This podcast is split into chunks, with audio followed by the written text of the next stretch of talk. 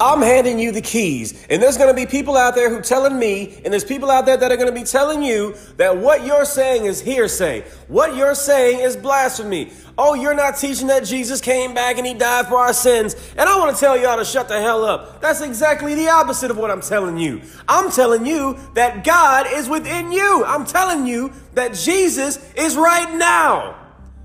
You're suffering and you're dying in your sin right now. I'm telling you that there's a better, better, better life for you tomorrow. All you got to do is listen to what I'm telling you, put it in action, and go live, experience. I can't give you the game no cheaper than free 99. These ignorant ass people need to stop it.